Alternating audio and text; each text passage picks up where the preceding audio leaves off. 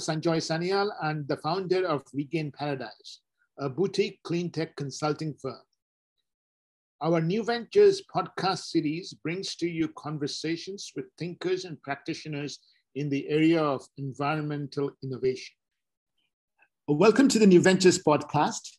We have as our guest today Kiran Pereira, who is the author of the book Sand Stories. She's also the founder of sandstories.org. Welcome to the podcast, Kiran.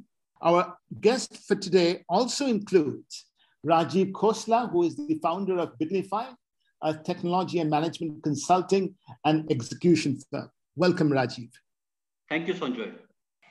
You know, one of the things that you say in the book is that sand is in everything, right? Mm. But uh, obviously, uh, one major component of the use of sand is in the construction industry, right? Could you frame the scope of the problem, Absolutely. the overuse of sand in the construction industry? Absolutely. So the construction industry is deemed to be the world's biggest consumer of sand. Um, um, the UNEP estimates that we currently use about 50 billion tons a year, and that translates 18 um, kilos per person per day. There's no other resource that's used in such volumes, not even fossil fuels. We're talking about a resource that is uh, more than steel, more than you know um, fossil fuels, more than bio-based biomass, more than anything you can think about. So just to help us understand the kind of scale, I'm going to quote research by the Queensland University Sustainable Minerals Institute. So Professor Daniel Franks, he uh, did some recent research and he talks about how if you look at the amount of gold that has been produced in all of history, it would fill three Olympic sized swimming pools. But if we look at the amount of sand and gravel that we are extracting every year from our natural uh, systems, it would not fill even 10 million Olympic sized swimming pools. So that's the kind of scale that we're talking about. Absolutely mind numbing. It's hard to wrap your head around the volume of material that we are extracting from our ecosystems. The problem um, lies in the fact that sand and gravel are not renewable resources in human timescales. They are renewed, but over ge geological timescales. So as far as policymakers are concerned, these are non-renewable resources and they need to be treated as finite resources. What complicates the matter is that not every kind of sand is suitable for use in every use. So for example, desert sand is not often used in construction because the grains are shaped by wind rather than by water. This makes the grains too rounded. And so they don't offer concrete um, as much structural strength and uh, cohesion as grains shaped by water. This means that we are extracting sand and gravel from places that are ultimately limited. They might have a large stock, but as the UNEP report explains, um, if you think about it in terms of a bank account, you know, recent research has found that in the 20th century, we have seen a 23-fold increase in the use of natural resources extracted for our building environment. So if you think if in terms of a bank account, and we start spending, but you know, if we increase our expenditure by 23-fold, it's not going to last very long, is it? Right. And not, not everybody understands the humongous use of sand in, in construction industry. The, the, and, the, and the fact that, you know, as you so very nicely put it, that is not renewable in a human time scale. It is renewable only in a geological uh, uh, time scale. Uh, the, uh, in the construction industry, where is sand used for? Primarily in concrete, uh, where concrete, um, so concrete contains about 60 to 75% sand and gravel. Depending on the kind of concrete and depending on the application the, and the country, uh, it's like recipes, right? Like re recipes are different. You might have the same dish, but the recipes are slightly different in different countries. So it's the same for concrete, or at least that's the way I like to think about it because it makes it more accessible for me. Either way, so concrete is a, is a dominant user.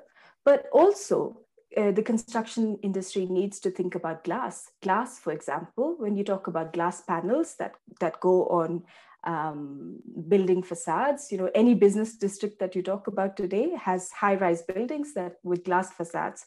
Now, this glass, um, flat glass, contains about 70% silica sand. So what's currently happening is that we are extracting these uh, this massive volume of resources from our natural resources. We're building things.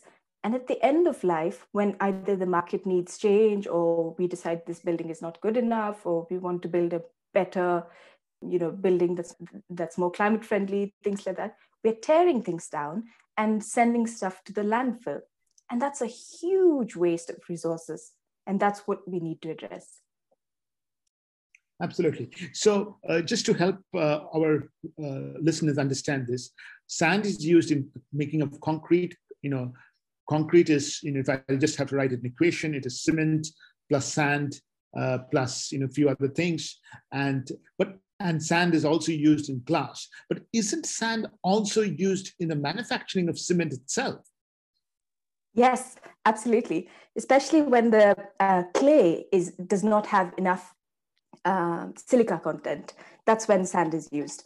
Um, so apart from that, sand is also used in um, pigments that are used in paints and plastics, um, roofing granules, roof membranes that are used in roofing. Uh, all these contain uh, pigments that are extracted from sand. They can be extracted from rock, but it's more profitable to extract them from heavy mineral sands. And that's the problem because these heavy mineral sands come from coastal areas, which are going to face an incredible challenge with the sea level rise and climate change and things like that. So we really have to take all these factors into account.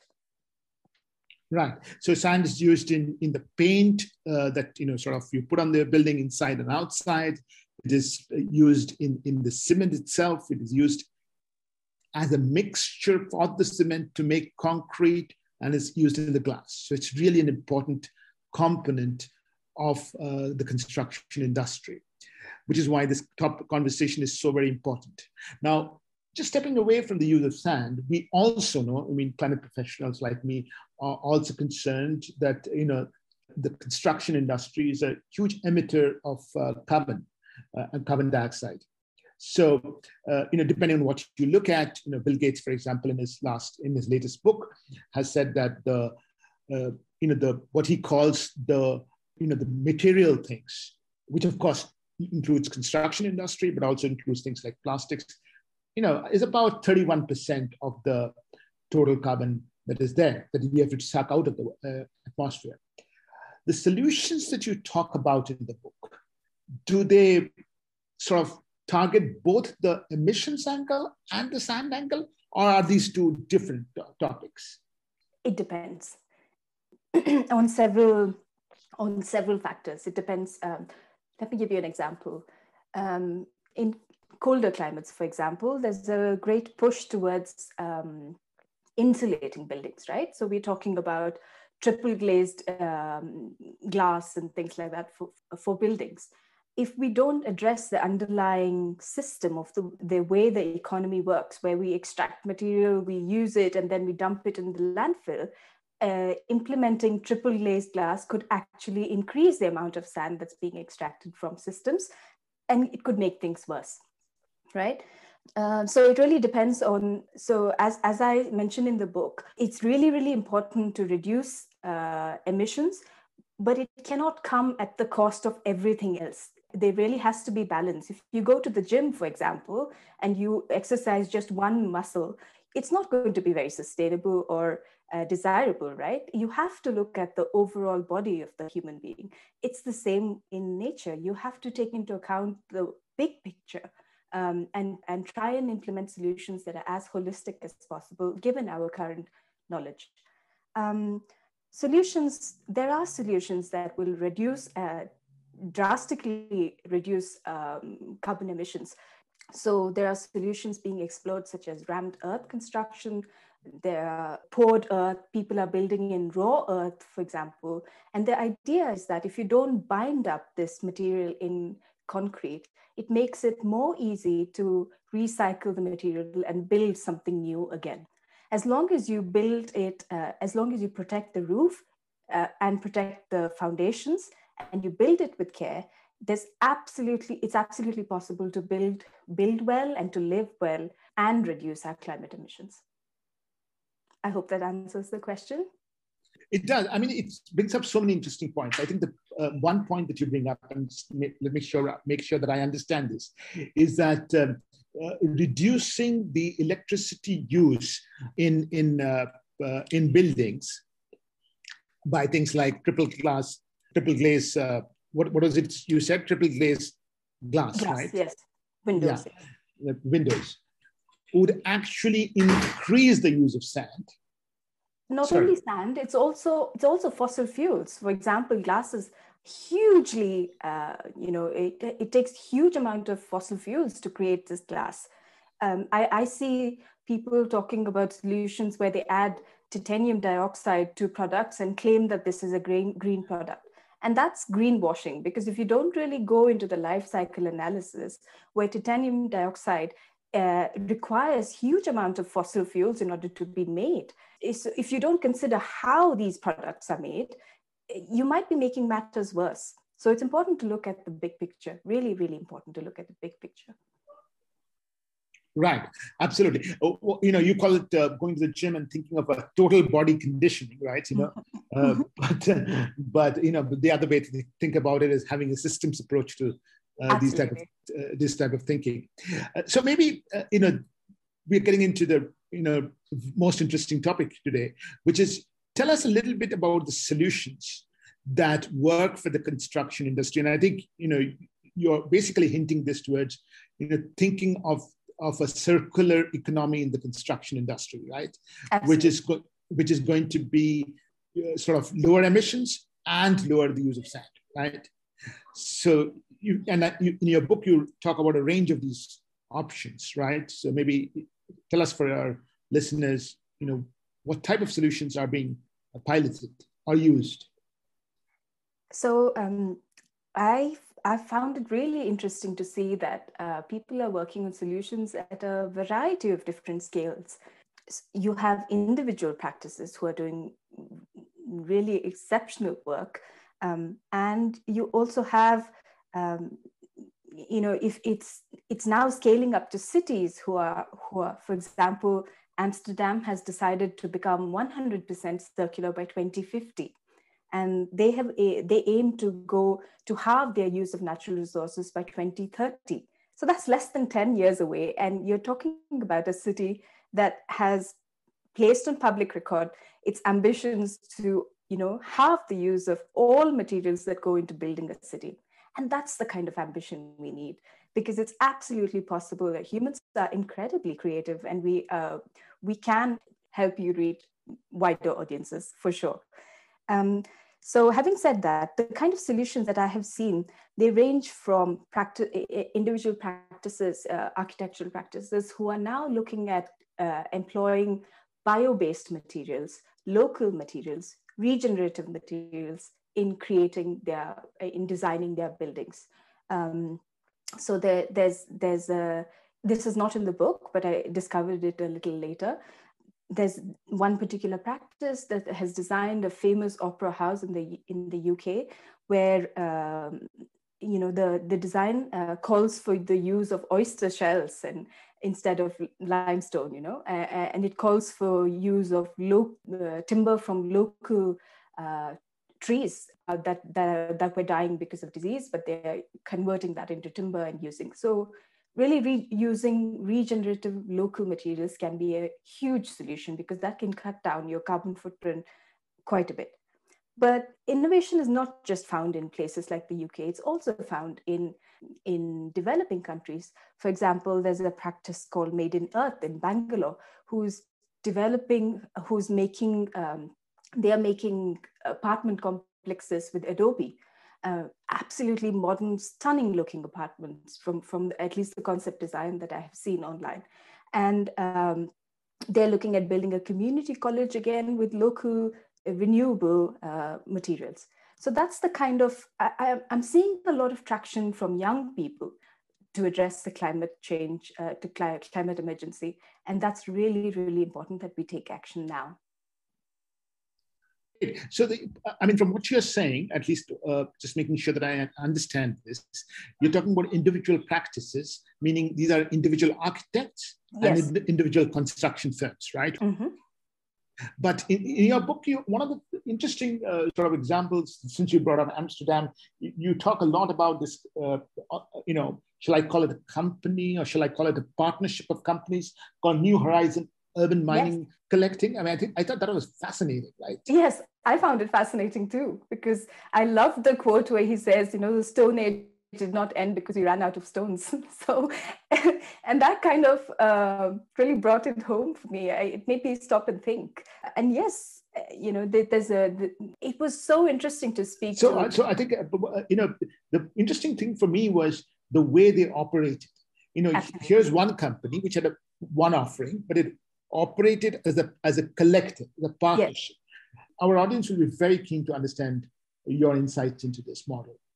Yes. So, what really struck me when I spoke to uh, Michel Baars, the founder of that particular collective, was that he started off um, by taking inspiration from the famous architect Thomas Rau, who says that waste is just a material without an identity. So, so for him, he um, he, he, he tried to make inroads, but what he found was that uh, the construction industry can be quite um, can be quite conservative and so trying to create this whole new industry from scratch uh, didn't seem like a like you know very smart thing to do. What he realized is that when he teamed up with existing players in the market with existing uh, you know people who already had major contracts and they were able to add to the services that they offered um, he found that the uptake was much better.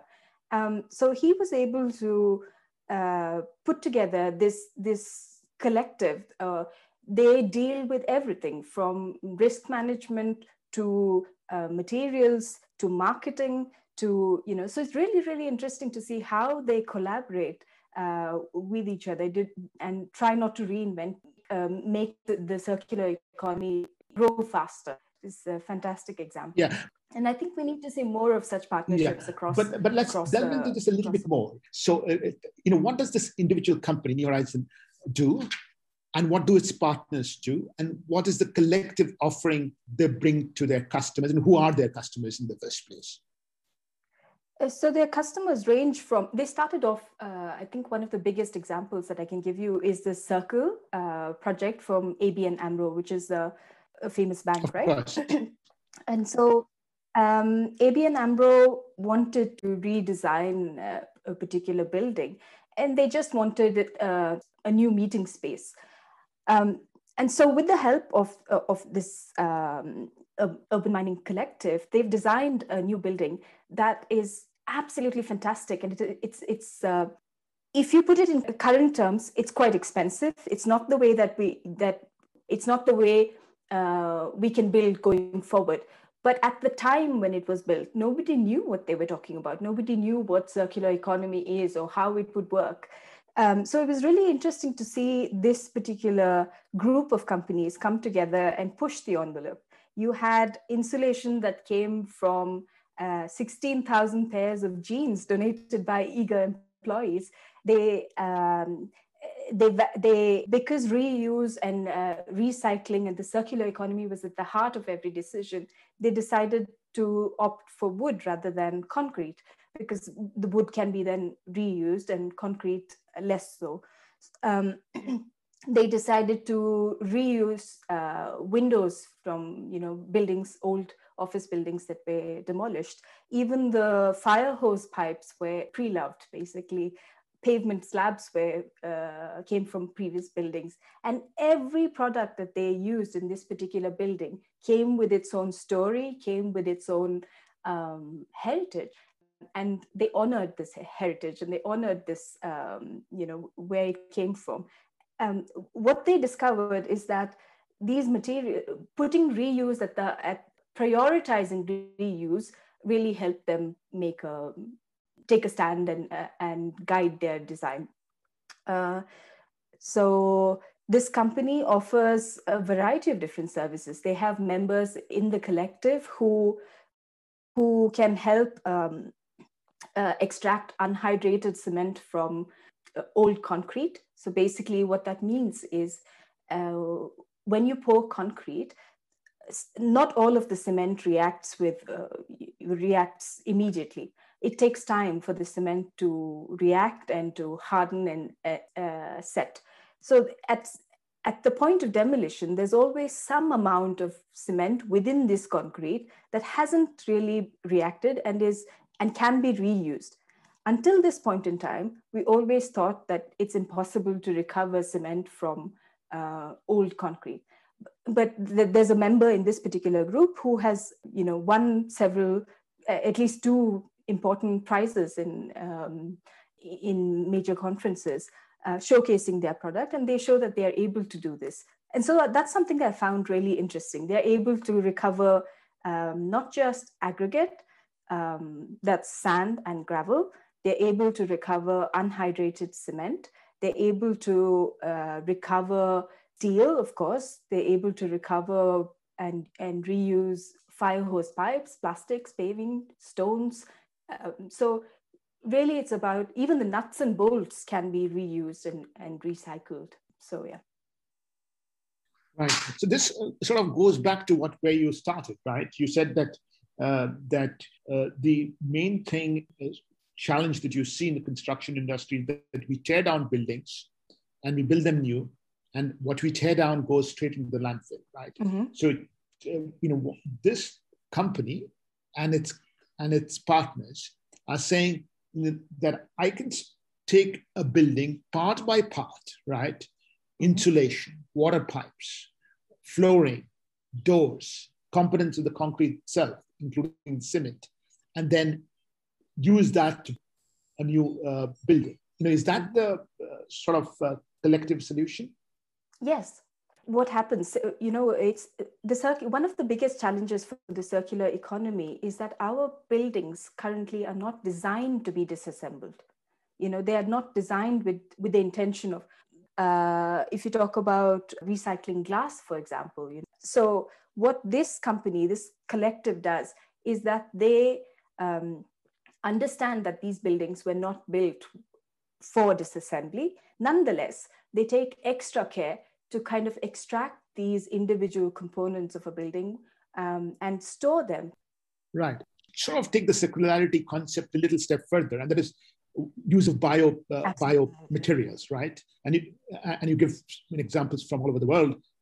Absolutely, uh, and that's really interesting, right? So looking at um, taking inspiration from nature, I think, is a key solution that we will find more and more as we go forward. So there's this company called Biohm that has um, that is making um, construction products out of materials that are traditionally part of waste streams. So they're making mycel- um, insulation panels made of mycelium, and they they're going places. The kind of projects that I see them involved in, I really hope and wish that many other companies also, you know, can can take uh, can get inspired and um, similarly find financial success as well as social environmental success. Um, there are there's a company in Rwanda, like I mentioned, it's a German setup, but they are based in in Rwanda, where it it's it's a win-win for both because a country like Rwanda, for example, imports so much of of the materials that is used in construction, and if they're able to then replace this construction and build it instead with straw-based panels. It's a win-win right? It, it saves them it, it saves them so much on charges and uh, also helps them helps farmers uh, find a way to reuse material that they would otherwise have thrown away or burnt. Um, and so that's really promising. And it is uh, the german company was where it is based in and you said it's this is a very interesting case study to talk about a company which is already uh, based in progress. so they, they have so they, they really worked very closely with huge market players. Um, they also worked very closely with uh, uh, people in, in academic circles so that the, the you know, so they, they could really study and, and prove that the quality of material that they are creating could stand up to any any conventional uh, uh, construction product and could be even better because they, there are no volatile organic compounds that are being emitted when these products are used. There there are no you know at the end of the life uh, end of life it can be completely re- recycled and um, a new board can be created afresh things like that. Um, so it's they they really took care to to pay attention to every person along the value chain not just the end consumer.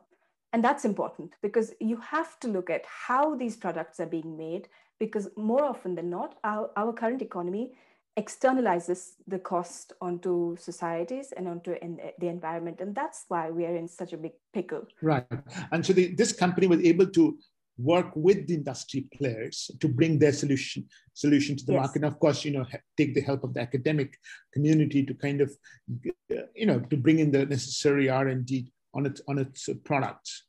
Yes. Is that what you, what are you trying to say? Great. You know uh, uh, your book got published uh, at least i got it uh, the you know the very same week that mr gates published his book. And uh, and one of the terms mr gates uses in his book is a term called green premium, right? Uh, which is you know the price, uh, the additional price one has to pay for a green product uh, than you pay for a conventional product, in which, as you said, externalities are passed on to the, to the onto the society.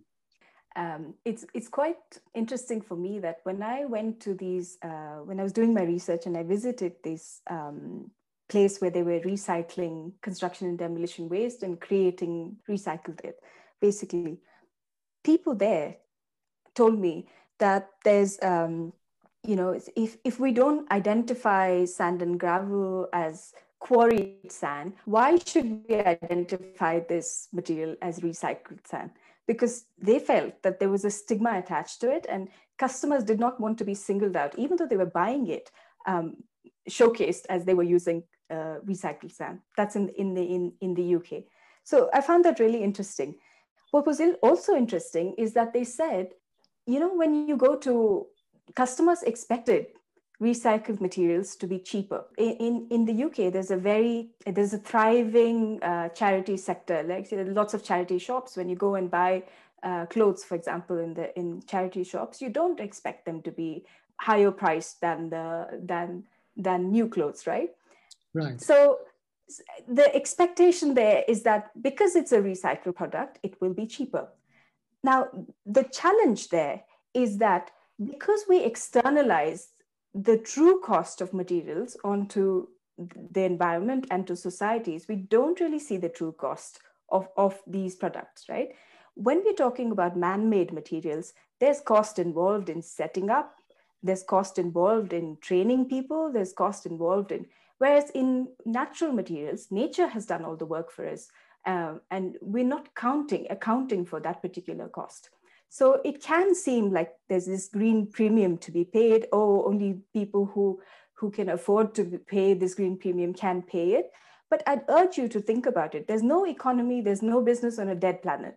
We are uh, talking about a time where we are in a climate emergency. So the way we talk about these things has to be radically different this is so so very nice because you know you bring up so many important points you say first of all that uh, you know the you know the accounting for green premium does not obviously take consideration the work nature has done for us to build this product in the first place yes. and you, but you also bring up uh, about that that customers are not necessarily rational human beings that yes. even uh, even in the united kingdom um, which is you know uh, uh, obviously, at least under the present administration, has very ambitious climate goals, customers feel a little queasy to use recycled products, right? Yes. And that's something that has to be addressed. Yes. Uh, so it, I found this, so that there, there's this company called uh, Stone Cycling if, uh, from the Netherlands that I've also featured in the book. And it was very interesting to hear the CEO talk. And, and he was saying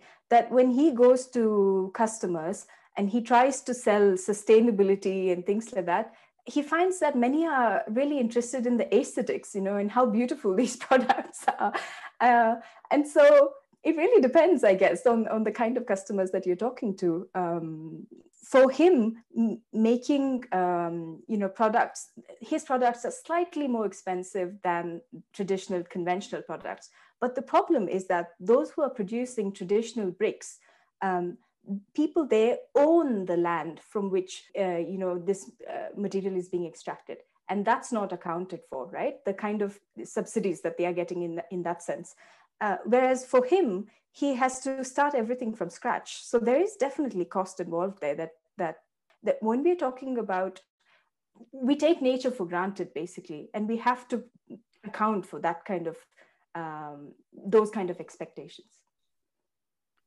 Kiran, I really like the way you've described the magnitude of the problem. When you say 18 kilos per person per day, I think it's it's a very, very it's a very simple statement to understand, but it shows how deep the problem is there. Uh, you also mentioned a lot of things right now. Mm-hmm. Now, given all this, we are living in an emergency for the environment right now. How do you find alternate products coming in in an industry which is risk averse, which requires highest qualities of safety, quality standards, the costing, the safety has to be very high, mm-hmm. and it has to be on a large scale as well. Uh, it cannot be on an experimental stage, considering that the, the requirement is it's, it's about 18 kilos of sand being consumed per person per day. So what are the challenges that alternate construction products will find in getting quality standards accepted? Are the testing codes different? How does this kind of catch up in the industry?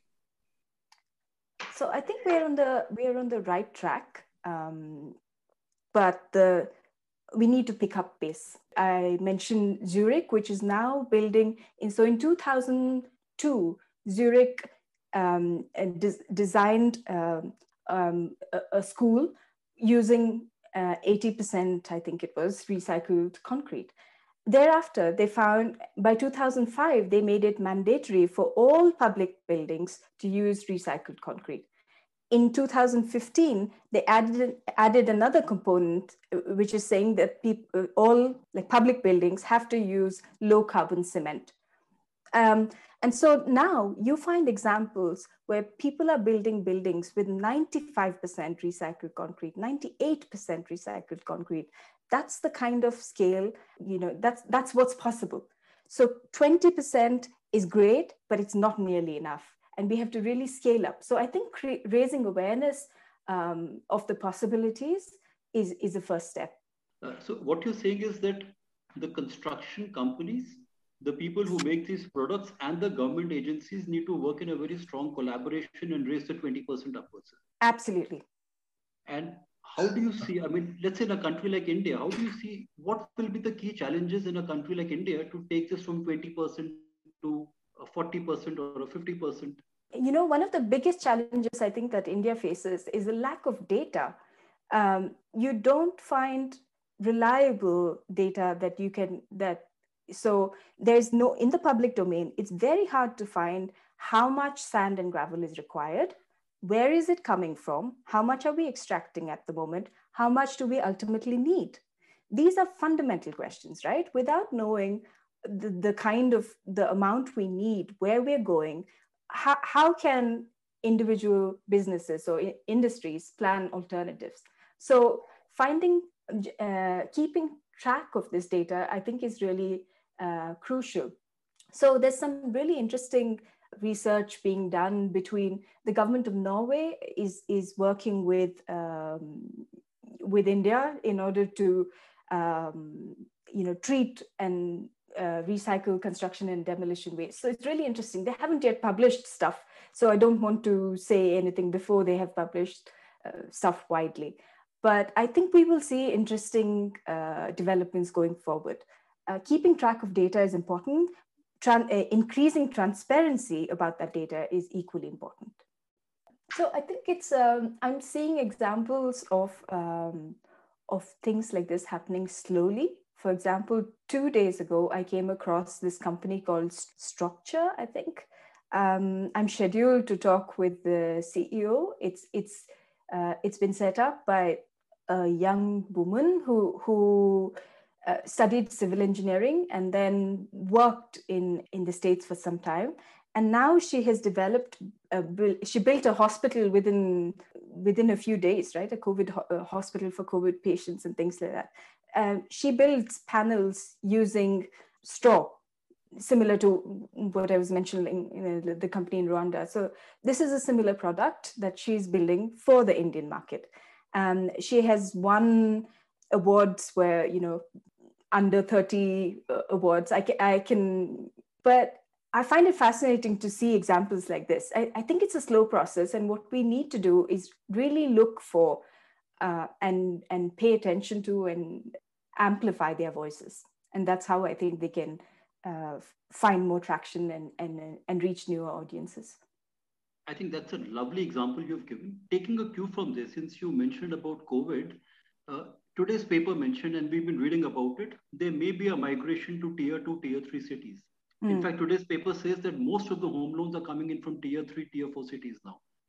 Do you therefore see a construction industry moving to a smaller city and therefore an opportunity to kind of rebuild or reshape the construction industry? So, prior to the pandemic, the world was on course to build a New York City a month, right? For, for the next 40 years. Um, insane kind of statistics. This is um, the traditional way of doing things. And and, and yes the you I, I do find other experts talking about how construction is now moving to smaller cities and people don't want to you know uh, live in, in in larger cities. So there is a great opportunity here to do things differently. On that note i think it is uh, thank you very much kiran. Thank you. Thank you so much for having me. Such a pleasure and privilege. I really enjoyed this conversation